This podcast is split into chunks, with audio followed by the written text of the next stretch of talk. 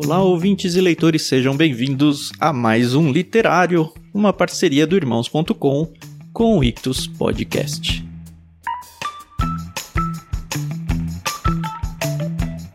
Eu sou o Thiago André Monteiro, arroba Vulgutan, e estou aqui para contar para vocês o que foi o literário número 11, lançado lá em julho de 2019. Um livro que eu quis muito ler por muito tempo e demorei demais para ler, mas tá aí. Check na minha lista de livros lidos e se você não leu esse clássico da literatura cristã, eu acho que é uma boa oportunidade para você se apaixonar e conhecer melhor Confissões de Agostinho, isso mesmo. Como eu disse, esse foi o episódio número 11 e a gente mandou esse livro lá em março de 2019 no plano Peixe Grande do Clube Ictus. Olha só quanto livrão que você está perdendo se você não é associado do Clube Ictus. Não perca mais tempo, assine lá em ictus.com.br e não perca mais nenhum livro desses maravilhosos que a gente tem mandado não. Nesse episódio aí a gente gravou Paulinho, Adriana, eu e a Carol novamente. E olha, não é à toa que esse livro é um dos principais livros do cristianismo, seja para cristãos evangélicos ou cristãos católicos. É um livro maravilhoso que você precisa conhecer. Ouça então agora o episódio Confissões de Agostinho e até amanhã.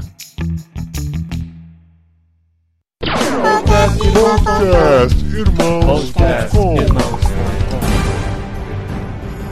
Olá, pessoas! Podcastirmãos.com literário entrando no ar. Esse é o número 11. Eu sou Paulinho, estou aqui com a esposinha Adriana, que já começou a escrever suas orações para poder lançar Confissões de Adriana de Vinhedo. Olha isso! Confissões da Dri, vai chamar. Eu sou a Adriana e eu estou aqui com a Carol, que eu quero agradecer em público, Carol, porque o peixe grande Wagner Amaral mandou muito bem na revista Confissões de Agostinho, veio no Ictus, junto com Orgulho e Preconceito. E eu caí no erro de ler primeiro Orgulho e Preconceito. eu sou a Carol e eu tô falando bem baixinho, porque o Benjamin tá dormindo. E eu tô aqui com o Tiago. E eu tenho que confessar, Tiago, o livro 10 é muito chato. louco. Mas, mas, eu falei do 9. É. Não, mas Não, o 9 mas, é Mas o 4, o 4 é de explodir a cabeça. Eu sou o Tan, tudo bem? Eu estou aqui com o Paulinho, que talvez não seja tão santo quanto o Agostinho, mas eu também espero que ele não seja tão depravado e mulherengo quanto ele foi. Ah! bichão me surpreendeu, hein? Olha, vou te contar. Aí, santo Agostinho, né?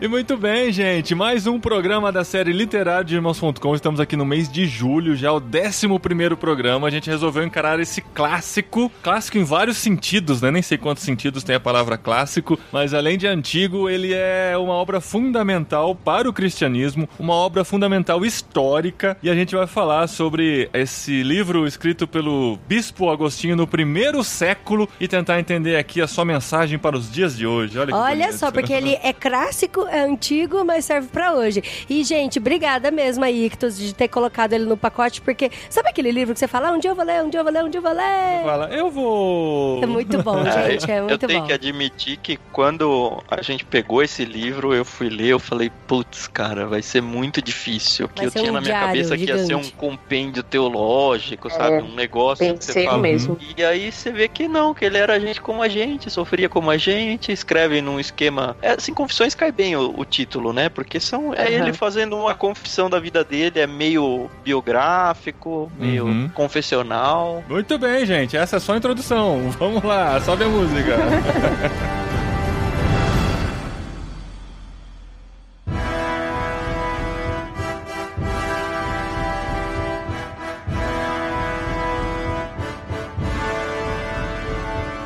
Então, eu gostaria de começar falando de um paralelo desse livro com o livro do Kempis, Tomás de Kempis. Porque assim, o Tomás de Kempis são várias ideias e é um livro de cabeceira que a gente sempre consulta aqui, o Imitação de Cristo, né? Serve para um café da manhã, para um devocional. E esse daqui, hum. o Confissões, ele é corridão, né? É impressionante. Ele vai tratando da vida, ele vai falando sobre as fases da vida dele e como ele se relaciona com Deus, né? Através da vida dele. Por que, que eu tô falando isso, porque até aí na introdução o Tan falou da dificuldade que ele teve, né, quando bateu o olho no livro e falou: Não, eu acho que vou ter dificuldade de ler o livro. Mas realmente, gente, olha, não se engane. Parece que a gente vai ter dificuldade para ler, mas não tem, não. E ele me lembrou também uma confissão, que foi o primeiro podcast literário que a gente gravou aqui, o livro do Tolstói. Eu acho que é a mesma jornada de conversão, de entender a vida, reflexões pesadamente filosóficas e teológicas, colocando em xeque os seus pensamentos e aprofundando de um jeito que, cara, é impressionante pensar que ele foi escrito no primeiro século, né? Porque a gente fica com a impressão de que toda a inteligência do mundo está concentrada no, no, nosso século atual, né? Quando a gente vê esse tipo de raciocínio uhum. tão profundo acontecendo num cara lá nos anos 300 e pouco, final dos anos 300, né? Depois então não de é o primeiro do século, né? Não é o primeiro século, é o primeiro milênio. Milênio. Verdade. Eu três... também fiquei meio assim, eu não, falei, deixa ele, século, né? Não. tá, é no quarto século. Mas, mas assim, assim, faz tá tempo pra caramba. de Cristo ali, né? Tá pertinho, exatamente. Tá muito mais perto de Cristo do que da gente, né? Ele tá mais perto de Cristo do que a gente do descobrimento do Brasil. Exato, é. E é, o contexto histórico é muito interessante porque acontece ainda durante o Império Romano, na decadência do Império Romano, né? Alguns anos depois, Roma seria invadida pelos bárbaros e tal. E tem até o contexto, né, cara? Eu não sei se é exatamente o Coliseu, mas ele tá falando de Roma e de uma arena de gladiadores. Eu duvido que tivesse outra arena de gladiadores em Roma. Você lembra quando é citado isso num capítulo em que ele fala de um amigo dele que esteve que na arena dos gladiadores, que foi levado pelos amigos, aí ele se propôs a não olhar pro martírio que estava acontecendo dos gladiadores lá, até que ele resolveu abrir o olho e começou a gostar daquilo e tal. Eu falei, cara, eles estavam no Coliseu, cara. Olha que coisa doida. É. E depois, mais pra frente, tem a referência a uma estátua de um outro professor dele que teve uma estátua no Fórum Romano. E a gente teve lá no começo do ano, muito legal. A gente viu várias estátuas no Fórum Romano, umas sem cabeça, outras sem braço, outra só metade do corpo, outra tinha só o pé lá. Pode ser que um deles seja do professor dele que teve sua estátua no Fórum Romano. Então esse contexto é incrível. Imaginar um cara nessa época escrevendo e Confissões serve até como registro histórico do pensamento da época, né? Ele mostra essa transição do pensamento, do maniqueísmo, do conflito com o cristianismo. Então é uma obra incrível em todos os sentidos porque nos transporta para essa época e nos fala de realidades muito presentes hoje na nossa vida também. E quem aí consegue explicar facinho, rapidinho, de um jeito bem simples, o que é o maniqueísmo?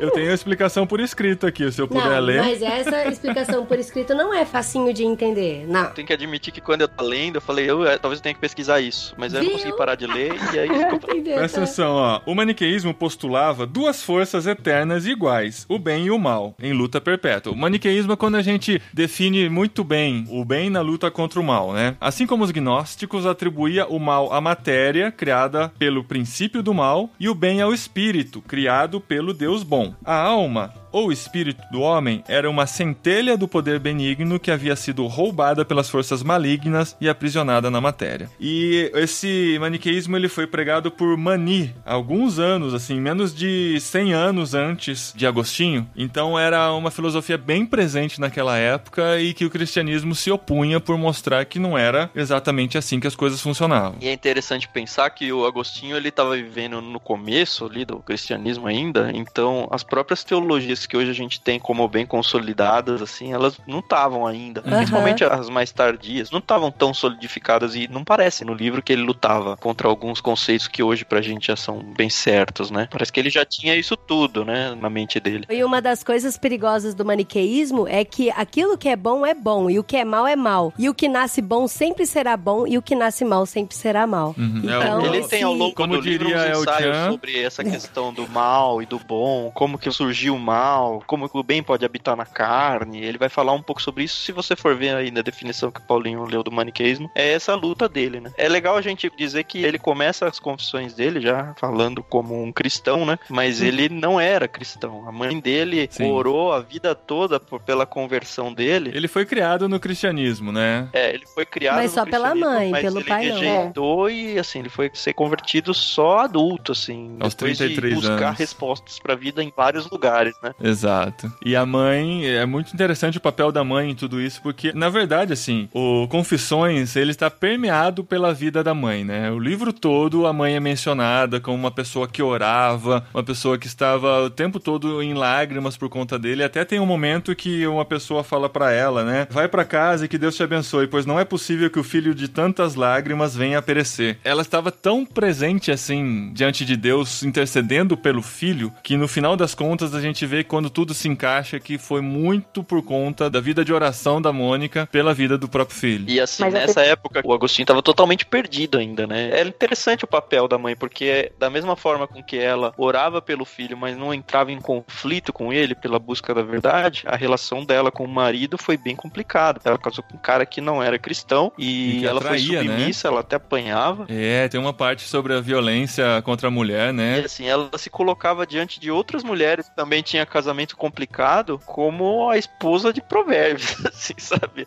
E ela fez diferença tanto na vida do Agostinho, quanto na vida do marido, que acabou cristão também, se converteu antes de morrer. Uhum. E principalmente na vida das outras mulheres que compravam brigas diante dos seus maridos e quando viam que ela nem difamava o marido dela, ela acabou sendo um exemplo a vida das Mas mulheres também- da. É, Naquela época, a mulher ela não tinha uma voz ativa na sociedade, né? Então eu acho que nem se ela quisesse, ela poderia se impor como hoje em dia a gente se impõe dentro do nosso casamento ou dentro da nossa empresa, da nossa igreja. Uhum. Então eu acho que o papel da Mônica, enquanto eu lia, eu pensava muito em Maria, a mãe de Jesus. Só uma analogia assim, bem simples. Quando os pastores foram visitar Jesus, que falavam, depois os reis foram lá visitar Jesus, ela guardava tudo no coração dela, né? Então eu acho que era bem retrato da mulher dessa época. Era uma pessoa assim silenciosa para a sociedade. Ela obviamente tinha as vontades, os medos, os receios, as orações, mas ela não tinha voz ativa como a gente tem hoje em dia, né? Mas mesmo assim ela foi diferenciada com relação às outras mulheres, né? Você viu até de Sim, testemunho sim. que ela passou. Não dá pra dizer É. que hoje o que ela passou seria o ideal, né? De ficar calada, Ah, sofrendo violência e tudo mais, né? Mas o filho até elogia essa postura dela, né? É até estranho da gente ler isso e, e falar que foi bom. Mas no fim das contas, isso serviu pra levar o marido a Cristo e até o filho a Cristo e até outras mulheres a entenderem melhor o que estavam passando naquela época, né? Em contrapartida, o pai dele era aquele tipo de homem que a, opinião dele prevalecia perante a família, né? Então, ele queria muito que o Agostinho ele fosse um cara estudado, né? Então, ele não media esforços para chegar a esse objetivo e aí acho que a parte espiritual ficou para mais tarde exatamente por causa disso, porque ele pensou muito no intelecto do filho, né?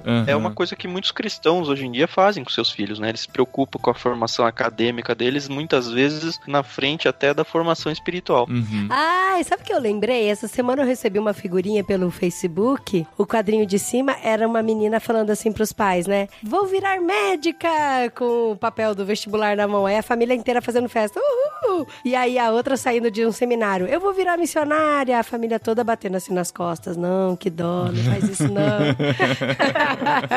Só assim uma, uma crítica. Tá aí a crítica. É, mas é, é, a gente vê várias histórias de missionários É. que os pais chegam pra eles e falam: você pode ser tudo menos missionário, né? Missionário. Porque isso não é uma carreira. E de pais cristãos, Pais né? cristãos, Porque o pai do. Agostinho não era cristão, como a gente via, não, não entendia. E é engraçado que ele fala, né? Quando ele fala da. Ele retrata da infância dele, dos estudos que ele estudava. Ele falou que latim ele gostou de aprender porque ele aprendeu com a babá e tal. E foi uma coisa divertida. Agora, o grego, O ele grego. fala do grego até não quero mais.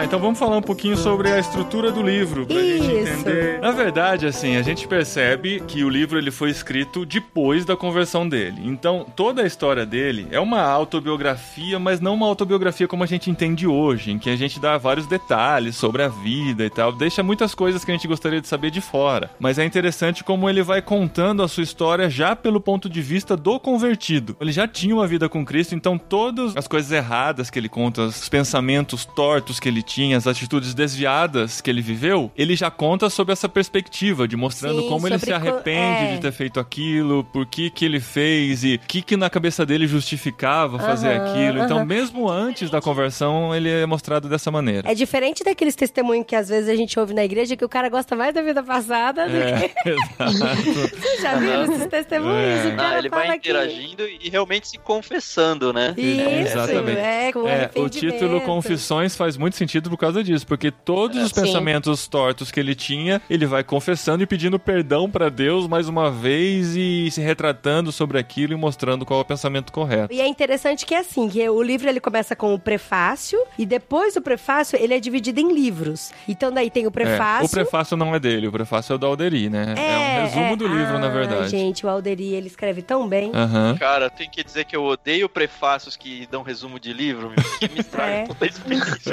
Não, mas, Mas o sabe o que é bom? É tipo aqueles trailer Ah. que passa o filme inteiro, assim. É, mas o que dá pra fazer, se você não quiser perder a surpresa, é ler depois, porque eu li antes, obviamente, pra saber do que se Não, mas tratava. eu só descubro que o prefácio entrega depois que eu já li, né? É, exato. Ah, mas é a gente tá verdade. avisando aqui você, mas a gente tá entregando Mas um é monte de legal, coisa aqui mas o também. que eu gosto desse prefácio do Alderi é que ele contextualiza muito o fato histórico, a vida dele com a história, Aham, né? E pra mim isso foi. Porque assim, cara, na boa, se eu tivesse lido o livro direto, talvez eu não teria tanto prazer na leitura e tal, É, do- mas dos outros. o prefácio serviu pra mim como pós-fácil também, pra eu relembrar cada É. capítulo o que que disse e, E é entender curtinho, né? melhor, é curtinho, entender melhor o contexto em que estava. Depois que você leu todo o livro, aí você presta muito mais atenção nos detalhes desse prefácio. Então Sim. foi interessante. Então, assim, aí o livro é, foi feito o prefácio, né? Que foi o Alderi de Souza que escreveu. E aí ele é dividido em 10 livros. Livro 1, livro 2, livro ah, 3. sério? Você vai falar os 10? Não vou falar. Até o livro 10.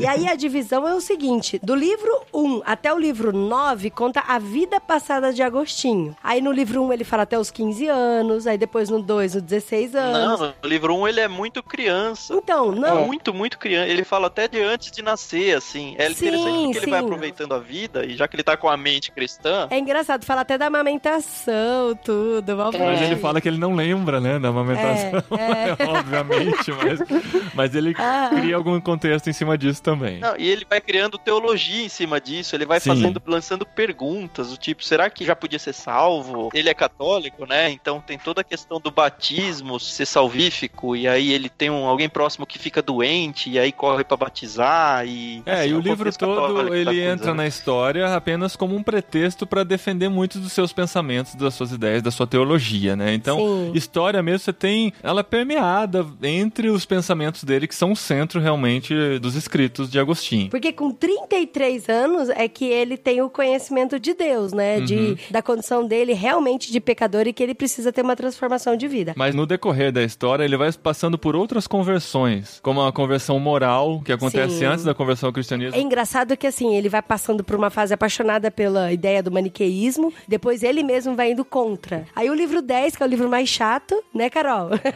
Aham. Fala É, dos é mais é que vocês leram com pressa. É um livro muito É que ele é o bom, cara. maior, ele é longo, né? Ele, é o do- ele tem Ele é o dobro do longo. tamanho dos anteriores. É no livro 10 que tem os diálogos da Dilma? É. É, é Uhum. muito bom, gente, os diálogos da Dilma. Sensacional. Aí eu vou quando a Dilma. daqui a pouco eu vou ler pra Quando vocês. a Dilma fala, todo mundo tira sarro. Agora, Mas quando é o Agostinho, é, genial, sensacional. é. É. É. Ó, aí, eu tenho que dizer que se vocês já acharam o 10 difícil, o original dele são 13, se não me engano. Só Aí que é os mais próximos, difícil, do 11 é. adiante, é um ensaio teológico sobre o Gênesis. Aham. Dele. é, então. Que é mais difícil ainda, né? Que a gente E aí não leu. o mas- próximo, é verdade. Que aí depois é que encontra, né? Que ele realmente fala da condição dele de pecador e de se aproximar de Deus. É, o, é o o, o, livro 10 é depois da conversão, né? No livro É. 9 acontece, no 8, na verdade, acontece a, a conversão dele, que é a cena do jardim lá e tal, e que ele se depara com a palavra de Deus e ouve uma voz, um, um can- uma cantiga de criança dizendo pra ele abrir o livro, pra ele abrir o livro. Ele ficava tentando imaginar qual música de criança que falava sobre abrir o livro, abrir o livro, ele vai lá, abre e se depara com uma mensagem pra vida dele, e naquele momento acontece a conversão. Mas o capítulo 10, a gente já vai falar dele direto ou a gente vai passar pelos anteriores Vamos, primeiro? vamos passar pelos anteriores. Ah, não. Rapidão. Vamos voltar então. Eu, eu não marquei enquanto eu estava lendo, porque eu não gosto de marcar. Mas depois eu voltei e comecei a fazer umas marcações tentando lembrar de alguns. Não é devaneios, que devaneios é pejorativo, mas algumas viagens filosóficas que ele fez. E na segunda página já. Devaneios Devaneios é pejorativo? Devaneio é quando é. Ah, Não? Não achava, não. Não. Mas olha só, esse aqui já Segunda é. página do livro 1, né? Do livro 1, é, ele é dividido em versículos, eu diria, cada capítulo. Ou É, cada livro é dividido em capítulos, não sei. parágrafos, É, no parágrafo numerado como 3. Aqui eu já senti a pegada do Agostinho. Porque ele começa, na verdade, lá no começo com a frase famosa dele, né? Tu nos despertaste para o prazer de te louvar, pois nos criaste para ti, e o nosso coração não tem sossego enquanto não repousar em ti. Essa é a frase mais célebre de Agostinho, tá aqui no primeiro parágrafo já. Mas quando a gente vai lá pro terceiro, eu gostaria de ler ele na íntegra, porque ele já mostra para que que veio. Que diz assim: Será que os céus e a terra te contêm uma vez que tu os enches? Ou será que tu os enches e ainda extravasas uma vez que eles não te contêm?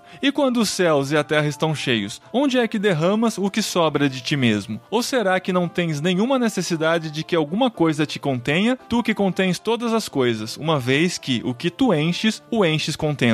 Pois os recipientes que enches não te limitam, uma vez que mesmo que eles fossem quebrados, tu não serias derramado. E quando tu és derramado sobre nós, não és humilhado, mas nos elevas. Tu não és dispersado, mas nos unificas. Mas tu que enches todas as coisas, é com o teu espírito que as enches? Ou sendo que todas as coisas não conseguem te conter inteiramente, elas contêm parte de ti e todas simultaneamente a mesma parte, ou cada uma sua própria parte, as maiores mais, as menores menos? E nesse caso, uma parte de ti é maior, outra menor? Ou será que tu estás por inteiro em toda parte, embora nada te contenha totalmente? Olha tá isso, fácil, tá olha fácil. isso. Ele começa mostrando pra que veio. é muito bom. Mas fica sossegado que o livro não fica nessa pegada o tempo todo, não. Não fica nessa pegada o tempo todo, mas assim, ele vira e volta, volta pra esses questionamentos. É como aquela pergunta, né? Deus é capaz de tudo. Ele é capaz de construir uma pedra que é tão pesada que ele não é capaz de carregar? Sim, Uma coisa que eu achei legal, Paulinho, vários desses questionamentos que são meio modinha hoje em dia, muitas vezes até levantados por ateus, Aham. a gente acha que, ah, não, isso é coisa nova, é gente Isso. tentando desconstruir Deus. Eu achei vários deles em Agostinho, no século Sim, sim. e pouco. Mas o do Toy falam, Story cara, também. não tem nada Aham. novo aqui. Não tem nada novo, é. Parece, nossa, começamos a pensar em coisas inéditas, né? Mas lá É. no, no primeiro século, mais conhecido como 390 e poucos, Agostinho falando sobre tudo isso. E tem vários, eu gosto muito desse tipo de raciocínio. Me lembra muito as mensagens do Paulo Borges Jr. Gente, olha, o livro parece que foi escrito por Pode ele, cara. é. Eu acho que ele deve ter bebido muito, muito na Muito fonte na- do Eu Agostinho. acho que Exatamente. ele leu Agostinho. É. Então, porque é um raciocínio tão maluco É. que hora que você começa a ler, eu não sei vocês, mas assim, eu tava lendo e aí eu falei, cara, mas do que que esse maluco tá falando? Tá viajando aqui na face Aham. da Terra. Daí a hora que você entende o raciocínio, você fala, ah, que da hora! Caramba, Muito legal. é. E o capítulo 10, ele é todo permeado desse raciocínio. Não, o 10 é confuso, fofo. Não é confuso. 10 é confuso. Mas tem que ler com calma. Eu quero reler É, porque ele. a gente leu, acho que com É, pressa pra gravar. Exatamente. Eu quero também reler quero. ele Não, Cara, não. lendo vamos, vamos parar com a curiosidade. Lê só aquele trechinho, vai, pra gente. Não, não, Não, não, vamos não, deixar tem pro um fim. ponto no capítulo 1 aqui. Vamos deixar É. pro fim, que é. Vai assim ser a pessoa- cerejinha, a assim segura a audiência, né? É. Não, um destaque que eu faço no capítulo 1, até pra equilibrar essa seriedade toda, é ele falando sobre quando ele fazia esportes. Ele jogava bola, né, cara? É, ele fala então, assim: eu, eu- jogava eu bola, eu fico pensando em futebol jogando aqui. futebol, mas o futebol foi inventado no final dos anos É. 1800, né? Ele jogava alguma bola, mas Alguma assim, cabe bola, bem é. no contexto nosso de futebol. É futebol. interessante Imagina um assim, golzinho lá, vai.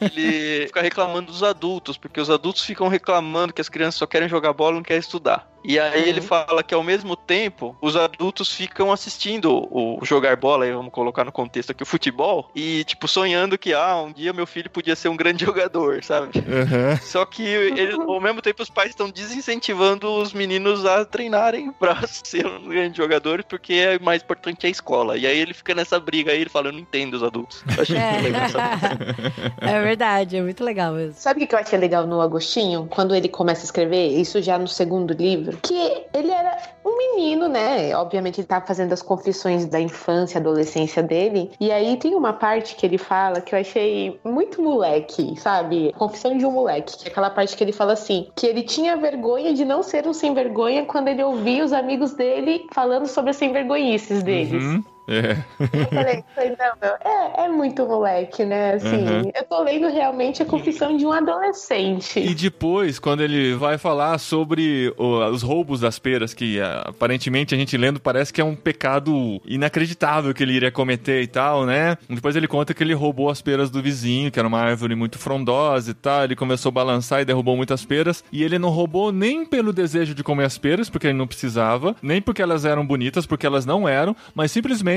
pelo desejo de fazer uma coisa errada. E depois ele ainda diz Porque que ele, ele não tava com a faria, porque ele tava com a galera. E depois ele ainda diz que ele não faria se ele estivesse sozinho. Mas porque ele estava com a galera. Simplesmente por esse desejo de autoafirmação, de fazer parte da, da molecagem da galera. É, então, eu tive que ler duas vezes essa parte, eu até falei pro Paulinho. Porque quando eu li, ele tava assim, ele escreveu falando, nossa, eu tava errado, eu tava errado, eu não devia ter feito isso. Eu não precisava das peras, eu nem queria as peras, eu fiz. Eu fiz aquilo apenas pelo desejo de fazer o que é errado, de fazer o que é errado. E aí ele fica o capítulo um tempão repetindo isso. Aí no final ele fala, mas eu só fiz isso porque eu não estava sozinho. Eu Eu só fiz galera. isso porque eu tava com a galera. Eu É. só fiz isso. Eu falei, ah, mas peraí, ele sabe que ele tá errado, agora ele vai botar a culpa na galera? É. Porque ele tava com a galera? É, Mas na É, verdade. ô, peraí, na sabe? verdade, não foi isso. Eu falei pro Adri, não é isso. Ele tá querendo dizer que ele é tão baixo, tão baixo na atitude dele, que ele fez simplesmente pelo ego dele de se exibir pra galera, entendeu? Não porque a galera o forçou a fazer, que eram más companhias necessariamente, apesar de provavelmente serem, mas ele fez pra se provar diante da galera. É, e então, muitas, muitas é vezes a gente faz. é- é aquela é. coisa assim, sabe? Um torcedor no meio de um monte de torcedor do mesmo time vai brigar com o torcedor do time contrário, que tá em minoria. Mas se ele tá sozinho, ele vai tá de boa, cumprimento e tal, não vou arrumar essa encrenca, porque a necessidade de se provar diante do. Então, mas a torcida, conclusão né? que eu chego disso, por exemplo, a gente tem criança, né? Todo mundo aqui tem filho.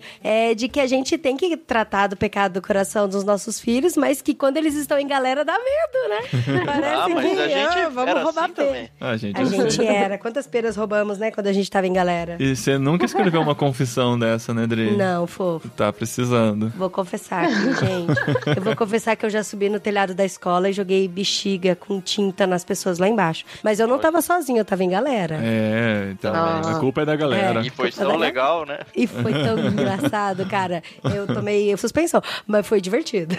que horror. Mas eu fazia de novo, né? É que se os nossos filhos fizerem, a gente vai saber tratar, né, dessa situação. É, por isso que eu fiz isso, pra eu Não, saber que o se dia que eu tiver filhos filho. perguntam se a gente já fez alguma coisa assim, né? É, É. pois é. Não, eles não, não precisam nem isso. perguntar, que a minha mãe já conta tudo, dá uma raiva. Porque a primeira vez que o meu contar. filho foi pra diretoria, minha mãe falou: você nem briga com ele, porque você não saía da diretoria. Eu falei, mas precisa falar isso na frente do meu filho? Não precisa. Mas aí o livro continua, gente. Ele é muito gostoso de ler. Ele é o livro pra ler concentrado, né? Pra você poder acompanhar os raciocínios. Os raciocínios muitas vezes são longos. A gente vê ele amarrando no fim de cada livro. Na verdade, a gente lê um livro com 10 livros, né? Mas dá pra encarar como 10 capítulos, porque eles estão conectados, né? Um está conectado ao outro, sem dúvida nenhuma. E é interessante ver como o processo acontece na sequência cabeça da do vida Agostinho. dele, né? É. É a sequência da vida.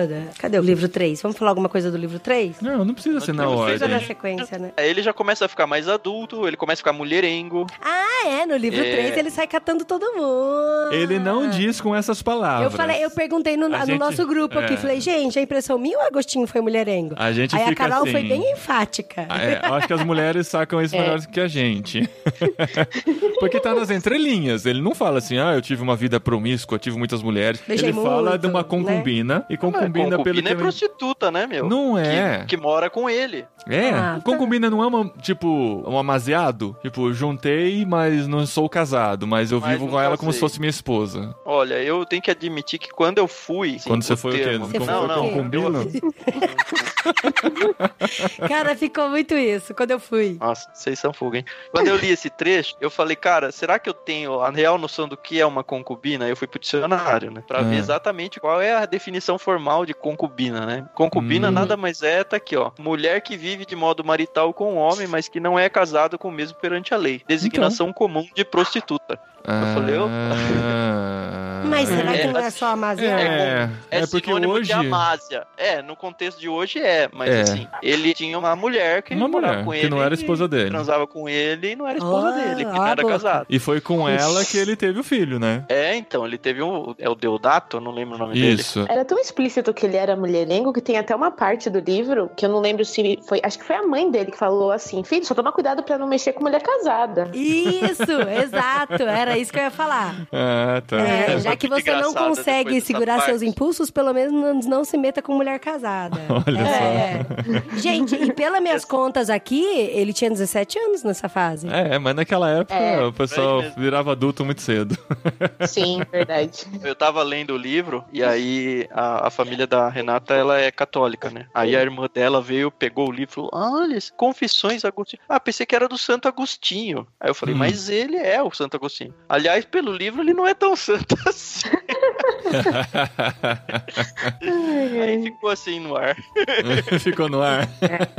Mas é interessante que todos nós podemos ser santos, né? E somos santos, né? Então, a É, gente devemos ser, O né? livro foi bom até por isso, pra aproximar um, alguém que a gente tem como ah, uma reverência. Cara, ele era uma pessoa que roubava pera, era uma pessoa que tinha seus problemas sexuais Uhum. e lutava contra isso. Mas que viveu uma verdadeira conversão, né? E isso, a gente também, né? Amém, né? Amém? Você falou aí da Igreja Católica, né? A gente pensa, nossa, estamos estu- a gente já passou pelo Tomás de Kempis também, a gente fala, nossa, a gente tá lendo autor católico, né? Nada demais com isso também, mas é importante ressaltar que ele viveu anos e anos antes da Reforma Protestante, que vai acontecer lá no final do século XV, né? Então é bem interessante a gente pensar que esse era o cristianismo da época. Ele até defende a Santa Igreja Católica, mas ele não entra em questões que a gente discorda, por exemplo, apesar dessa beatificação da igreja, a gente entende os pensamentos dele como algo muito próximo da gente hoje, da teologia que a gente vive hoje, né? Exato. No próprio capítulo 3, ele fala um pouco sobre bullying que ele sofreu na escola. Cara, é muitos dias de hoje o negócio. Uhum. Ele fala que ele encontrou, é, eu até anotei aqui, um livro secular. É, é legal porque, tipo, esses nomes da história Cícero, Hortêncio, os livros que a gente tem como. Uhum. ó, era tudo gente da época dele, né? Exato. É.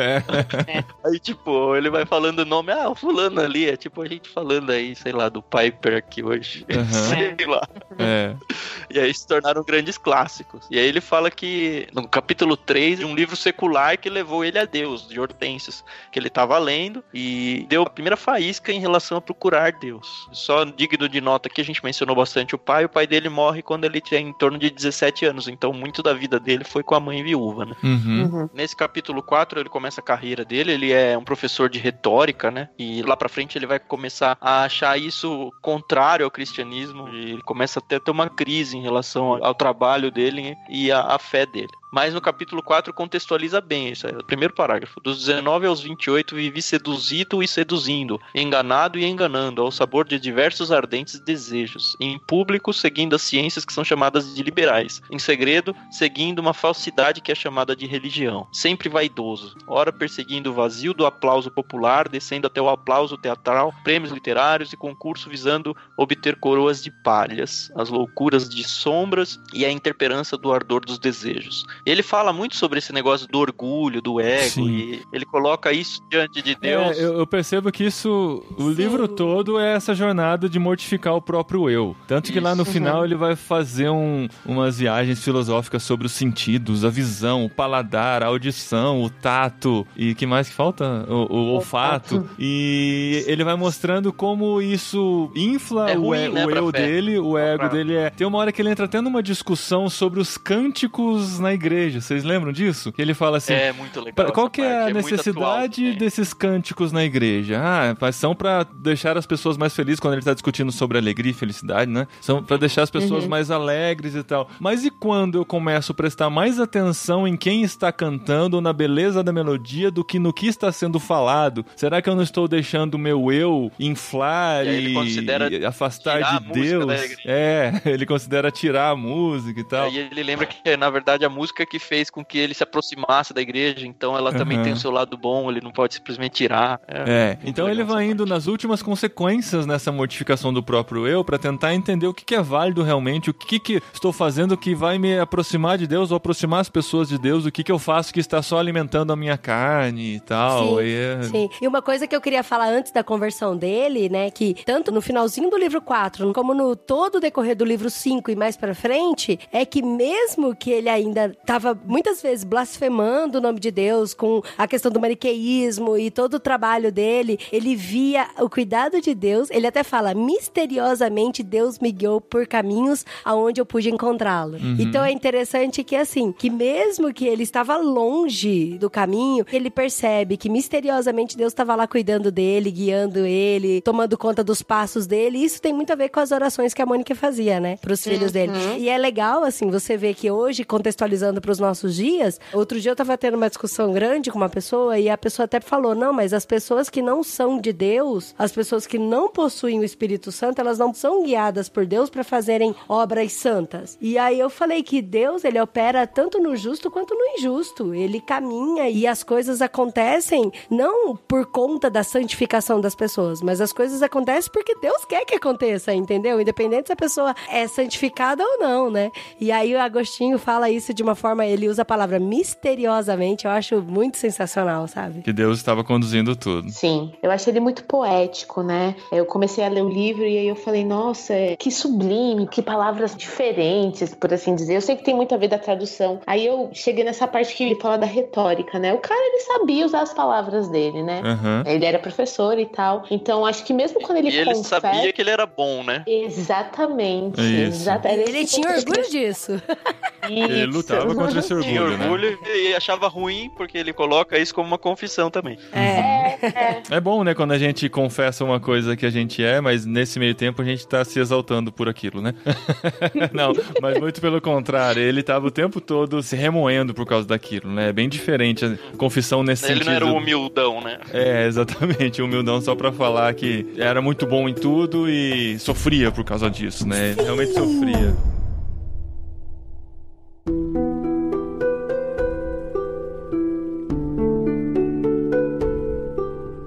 Agora vamos pro capítulo 10, por favor, por favor, por favor. o 10, gente, o O 10. 10. Vocês não vão falar Tá do bom. 9, que ele conta da morte da mãe dele? Então fala Ah, você, é esse foi o que muito- falou Ah, mais cara. com você. O 9 foi maravilhoso pra mim. Foi no cara. Porto de 9, Ostia, assim, eu quase lá chorei. do lado de Roma. É, ele fala sobre muito do que a gente já falou sobre a mãe, mas assim, praticamente o livro, né, o capítulo 9, ele é dedicado pra mãe dele. Uhum. Ele sai de férias pra tentar espairecer um pouco, acalmar a vida. Ele tava decidindo o que ele ia fazer ou não ainda. Aí ele tem uma última conversa com a mãe dele e aí ele relata um pouco dessa conversa. Essas coisas eu ia dizendo, embora não exatamente desse jeito e com essas mesmas palavras, mas tu sabes, Senhor, que naquele dia, quando falávamos disso, e esse mundo com todas as suas delícias tornou-se durante a conversa desprezível aos nossos olhos, minha mãe disse: Filho, da minha parte já não tenho nenhum prazer nessa vida. Não sei por que ainda continuo aqui. Agora que as minhas esperanças neste mundo foram satisfeitas. Havia uma coisa que me fazia querer ficar por mais um tempo nessa vida: poder ver você como cristão católico antes de minha morte. Meu Deus me concedeu essa graça e do modo mais que generoso, pois agora vejo você desprezando a felicidade terrena, transformando-se num servo dele. O que estou fazendo aqui? É ele fala, eu não lembro a resposta que eu dei a essas coisas que ela disse pois não mais de cinco dias após disso ela contraiu uma febre alta, durante a enfermidade perdeu a consciência e por um breve espaço de tempo afastou-se desse mundo visível. E aí ela morre. E aí tem todo o enterro dela e os filhos estão preocupados em levar ela de volta para ser enterrada onde o pai tinha sido enterrado e ela fala: "Deus está em todo lugar, não se importem com isso. Podem me enterrar onde for". Só pra deixar claro, ela falou isso antes de morrer, tá? Né? Eu tava pensando aqui. Antes, Porque você falou assim, ela morre, e aí, o Aí pessoal ela fica morre, preocupado, aí Mas ela aí fala. ela fala. Tá bom. Ela tinha dito isso pra eles. Ela fala: nada se situa longe de Deus e não se deve temer que no fim do mundo ele não consiga reconhecer de onde nos deve ressuscitar.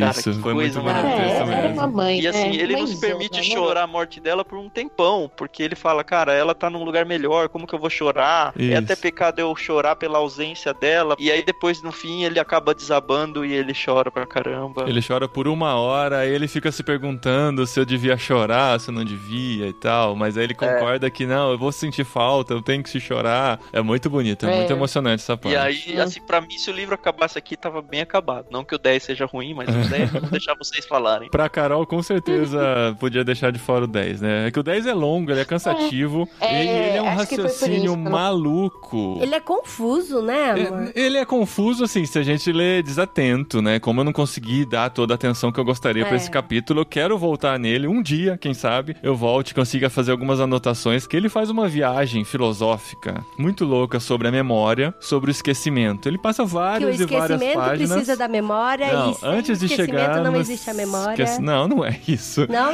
Mas antes de falar de esquecimento, ele tá falando da memória. O que, que é a memória, né? Eu- eu- a memória, ela existe porque eu vi aquilo ou fui contado sobre aquilo. Tem coisa que eu só sei porque me foi contado, mas isso existe como imagem na minha mente. O que, que é a mente? Sim. Aí, assim, tem um parágrafo que eu falei, eu até postei no Instagram, e eu falei, eu preciso ler isso aqui, porque se começou daquele jeito falando sobre Deus ser contido, se ele se contém em algum Deus é lugar, metade se ele ou se é sobra, se inteiro, não sobra, é. se tem mais ou se tem menos. Aí ele termina aqui nas últimas páginas, ainda faltando, sei lá, umas 30 páginas pra acabar, mas já está nesse último capítulo. Que capítulo você tá aí? Capítulo eu tô 10. no, no livro 10, capítulo 24, página 209. Acompanhe No comigo livro 10. esse raciocínio. O que acontece quando menciono o esquecimento? Assim, só pra contextualizar mais um pouco, ele não começou esse raciocínio aqui. Ele já tá falando disso há um tempão, mas daí ele entra nesse, nesse nó no cérebro aqui que tentando ler pela terceira vez, quem sabe eu consigo entender. O que acontece quando menciono o esquecimento e ao mesmo tempo reconheço o que menciono? Como poderia reconhecê-lo se não me lembrasse dele? Não estou falando do som da palavra em si, mas da coisa que ela significa. Quando me lembro da memória, a memória em si se apresenta a si mesma. Mas quando me lembro do esquecimento, a memória e o esquecimento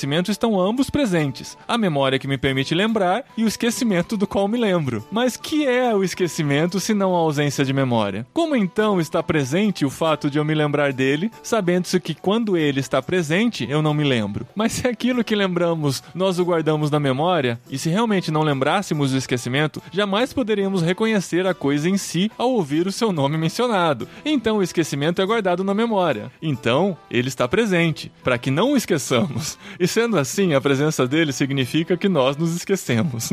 Deve-se entender com isso que o esquecimento, quando nos lembramos dele, não está presente na memória em si mesmo, mas mediante sua imagem. Se ele estivesse presente em si mesmo, ele não nos levaria a lembrar, mas a esquecer. Quem saberá resolver esse problema? Quem entenderá como isso acontece? Gente, é muito viagem, né? É, muito. Ou, ou Então. profundidade da grandeza, Paulo. É demais, cara. É demais. Tá vendo? As pessoas não entendem a Dilma e aí Exato. acha. É, ó, fala assim, porque atrás de uma criança sempre tem Tem um um cachorrinho. Ah, sabe uma coisa que eu pensei muito nesse capítulo? É. E acho que até bebeu na fonte aí, foi o Divertidamente. É. Ele até faz uma quebra da mente em a alegria e a, a- tristeza. É quase os mesmos personagens do Divertidamente. E você vê que tem alguma coisa a ver ali. Cara, é verdade. E assim, ele Tem vai- um momento é, que ele define 10 as cinco coisas que fazem parte de qualquer sentimento nosso, né? Que é o medo, é a alegria. Eu precisava achar isso, cara. Isso foi bem legal mesmo. Aqui, ó. Capítulo 14 do livro 10. É ainda da memória que eu tiro a distinção entre as quatro emoções da alma: o desejo, a alegria, o medo e a tristeza. Olha, só faltou a raiva e o nojinho. Assim, todo raciocínio que eu teça, dividindo cada uma delas nas espécies de seus gêneros, definindo-as, é na memória que encontro o que tenho a dizer e de lá tiro tudo que eu digo. Ah, tem, nesse 10 ele começa a questionar os sonhos, né? Porque ele fala que ele conseguiu controlar as concupiscências da carne na vida dele. Só que quando ele dorme, ele ainda sonha com mulheres. e aí ele acorda, puxa vida, eu pequei, eu não pequei. Será que é possível pecar no sonho ou não? É, cara. que loucura. Eu achei engraçado uma parte do livro que ele fala assim, mas quem que vai querer ler minhas confissões, gente? Por Uhum. quê, né? Que vocês querem ler né? isso? Aham. É. Logo no começo, né? Quem falou isso foi a Anne Frank no diário dela. É. Se alguém for ler isso, eu duvido que alguém vá ler isso. Eu, sei, eu falo, cara, eu preciso quando for escrever um diário colocar isso. Falar porque é a isso, certeza né? de que ele vai virar um. É, mas é, é o que a gente pensaria também, né, cara? Quem tá interessado em saber o que passa na minha cabeça, né? Por que, que eu preciso É. escrever isso? Por que eu preciso contar o que eu vivi e tal, né? Mas sei lá, né? Vai que. Acho que um monte de gente escreveu, se perguntou isso e ninguém quis ler também, né? Tem essa. Verdade. Ó, uma coisa interessante desse livro que a gente não mencionou ainda é como ele é recheado por passagens bíblicas. Qualquer argumento dele, qualquer frase dele, às vezes ele não, nem tá defendendo o argumento, ele só tá falando como está o coração dele. Ele cita um salmo, ele cita uma passagem, ele cita Paulo, e é totalmente. Não tem uma página. Ah, sei lá, às vezes uma página tem. Ele coloca o versículo no meio da frase dele, assim, né? É, ele Legal cita o versículo. Aí eu Como me perguntei, cara, eu dele. fiquei de pesquisar. Quando que a Bíblia foi dividida em capítulos e versículos? Será que foi antes ou depois? Porque eu não sei se essas referências foram colocadas por ele ou foram colocados póstumamente nas próximas versões em que descobriram onde Uhum. estava cada um desses versículos, né? Eu Nossa, acho que. Póstumamente. Eu acho que o editor que teve trabalho, não o Agostinho, É, hein? De Vamos pesquisar. combinar aqui. Ele coloca entre aspas e, e tem coisas que ele cita que não são da Bíblia e vai lá pro rodapé, né? Tem É, essa. então, eu acho que ele cita tudo. Cita a Bíblia, cita livro, deve citar os amigos dele lá, o Cartago e o, Hortenses. Vou pesquisar agora pra gente ter certeza e não falar besteira. Peraí. Quem dividiu a Bíblia em versículos e capítulos e quando? Vamos lá, quem responde pra gente? Aqui, ó. Um dos primeiros a se aventurar a fazer uma divisão da Bíblia em capítulos foi o clérigo inglês Stephen Langton. O clérigo foi professor na Universidade de Paris em 1206 e logo se tornou arcebispo da, da Cantuária na Inglaterra em 1207, mas só assumiu o cargo. Foi entre a primeira e a quarta década do século 13 que a divisão de capítulos e versículos aconteceu da maneira que temos hoje. Então, gente. Sim, que era a versão foi da muito Vulgata, depois. né? A primeira Bíblia. Uhum. Foi muito depois de Agostinho. é uma curiosidade interessante. Então já dá pra pensar que ele lia bastante a Bíblia, né? Ele conseguia citar, Sim, é. sim, conseguia citar. E ele legal. sublinhava pra conseguir achar, né? Que é quando- como a gente faz pra conseguir achar É, também. eu não né? sei nem É. se o livro era nesse formato de códice nosso ou esse era rolo ainda, né? Não, devia ser rolo cheio de post-it, cara. Já tô até imaginando. o livro não existia, mas o O post-it, post-it? com certeza. O post-it, com certeza. E olha só, respondendo a sua, a sua visitante aí, a gente leu, sim, Confissões do Santo Agostinho de Hipona. E é muito interessante, gente, que foi gente como a gente, né? Gente que roubou pera, que beijou muito na boca. É. E que depois entendeu aí que Entendeu Deus a é o- graça. que é centro de tudo da nossa vida. E Hipona é uma cidade do norte da África onde ele foi consagrado como bispo, só pra resolver essa curiosidade aí. E assim, só pra usar o prefácio barra pós-fácio do Alderi, ele define confissões assim. Confissões é, do início ao fim, uma teologia da graça. E, é- é Olha isso. isso. E é isso, ponto. Muito bom. Muito bom. Fechou, gente. É isso aí. Passamos por Agostinho, um livro que a gente queria muito ler, desde que apareceu no top 5 dos 100 livros que Nossa, todo cristão verdade, deve ler. verdade mesmo. A gente quis ler esse, Foi mas bom. precisamos falar sobre o próximo livro nesse período de férias escolares. Será que a gente vai conseguir ler com as crianças em casa? Ah, Ou a gente vai vai. A ficar gente, lê, pro cinema? a gente lê junto com eles. Pode Vamos ler junto com Cidade de Deus do Agostinho. Ah, é, bem infantil. Inclusive, o livro que a gente quer ler aqui, eu quero ver se dá pra ler. De repente, dá pra gente até ler junto com O Tanque viu? já leu, vai falar pra gente se dá pra ler. Ou não com as crianças. Vamos Dá, encarar dá agora nesse mês de ler. julho para publicar no comecinho de agosto o literário sobre Júlio Verne, Viagem ao centro da Terra. Olha que jogral Olha isso, bonitinho. Que coisa linda, Brasil. Esse estava na fila também desde março ao abril e o Tan já leu, né, Tan? Eu já li faz muitos anos, mas é safe, assim, pra ler com crianças, tranquilo. É, vamos ele é- é, bem divertido, ele é aventura, assim, é um livro que É gostoso. É difícil livro de ficar férias, parando né? ele pra ler, porque você se empolga. E livro é de livro férias. de férias, é um bom Infanto livro pra juvenil. gente ler. Bom livro pra gente ler. E olha a coincidência, O que, amor? em julho. É Júlio Verne. Ah, não, meu pai. E a gente devia ter lido esse aqui em agosto, então. É isso? Gente Ah, verdade, perdemos de ler Agostinho em agosto. Vocês estão tudo velho, isso sim. Piada de tiozão. Muito bom, então leia com a gente. A versão que a gente tem é da Martin Claret. Ai, gente, que tá linda, que você tem. linda, A capa linda, é capa dura, brilhosa. Tem, tem filme também, né? Com o The Rock. Nossa. Assim, o filme, ele é inspirado na história, mas tem bastante coisa do livro e bastante coisa que não é do livro. É, como, Nossa, Como é uma aventura, eu, se você não assistiu, eu Melhor. recomendo que não assista antes, porque Aham. vai estragar muito da surpresa das coisas e tudo, né? Nossa, eu nem Bom, sabia que saber. existia Lê- filme. Acho que tem Sabendo. dois filmes. O primeiro Sim. é com aquele cara Tem do, o da Brandon múmia. Fraser. Brandon Fraser. Brandon E Fraser. o segundo é com o The Rock. Ah, mas The Rock Pra é mim The é Rock, o né? George. É o segundo. Ah, é o George, verdade. Mas assim, mesmo ele não sendo muito fiel, ele vai estragar a experiência da leitura pra quem não conhece a história. Então não Sim. assiste o filme antes. Até Boa. porque é um Uhum. livro que você vai ler super rápido. Então fechou! E se você quer receber esses livros fantásticos todo mês na sua casa, assine Clube Ictus. Teve um amigo meu que perguntou esses dias, grande Alan que tá ouvindo aqui, ele falou, Paulinho, o que que é esse Clube Ictus que você fala aí no podcast? Como que eu acesso esse site? Vamos lá, é clube, B com E no final, né? clube, isso, I-C-H-T-H-U-S.com.br. Você assina e recebe esses livros, é a o gente já recebeu esse empolgante aqui. clube literário do Brasil. Olha Isso. só! Muito E se bom, você muito bom. assinar utilizando o código IRMÃOS, você tem 10% de desconto na primeira mensalidade. Legal. Olha, vou dizer que as pessoas assinam e não usam esse cupom de desconto, hein? É. É uma boiada que estão perdendo aí. É verdade. Olha Olha, aí, ó, aproveita.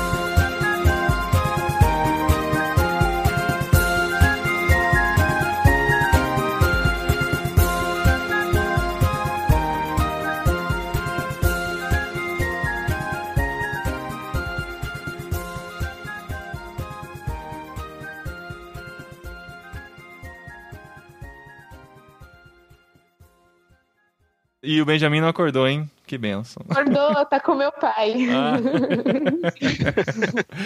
Falou então, até mais. Tchau, tchau.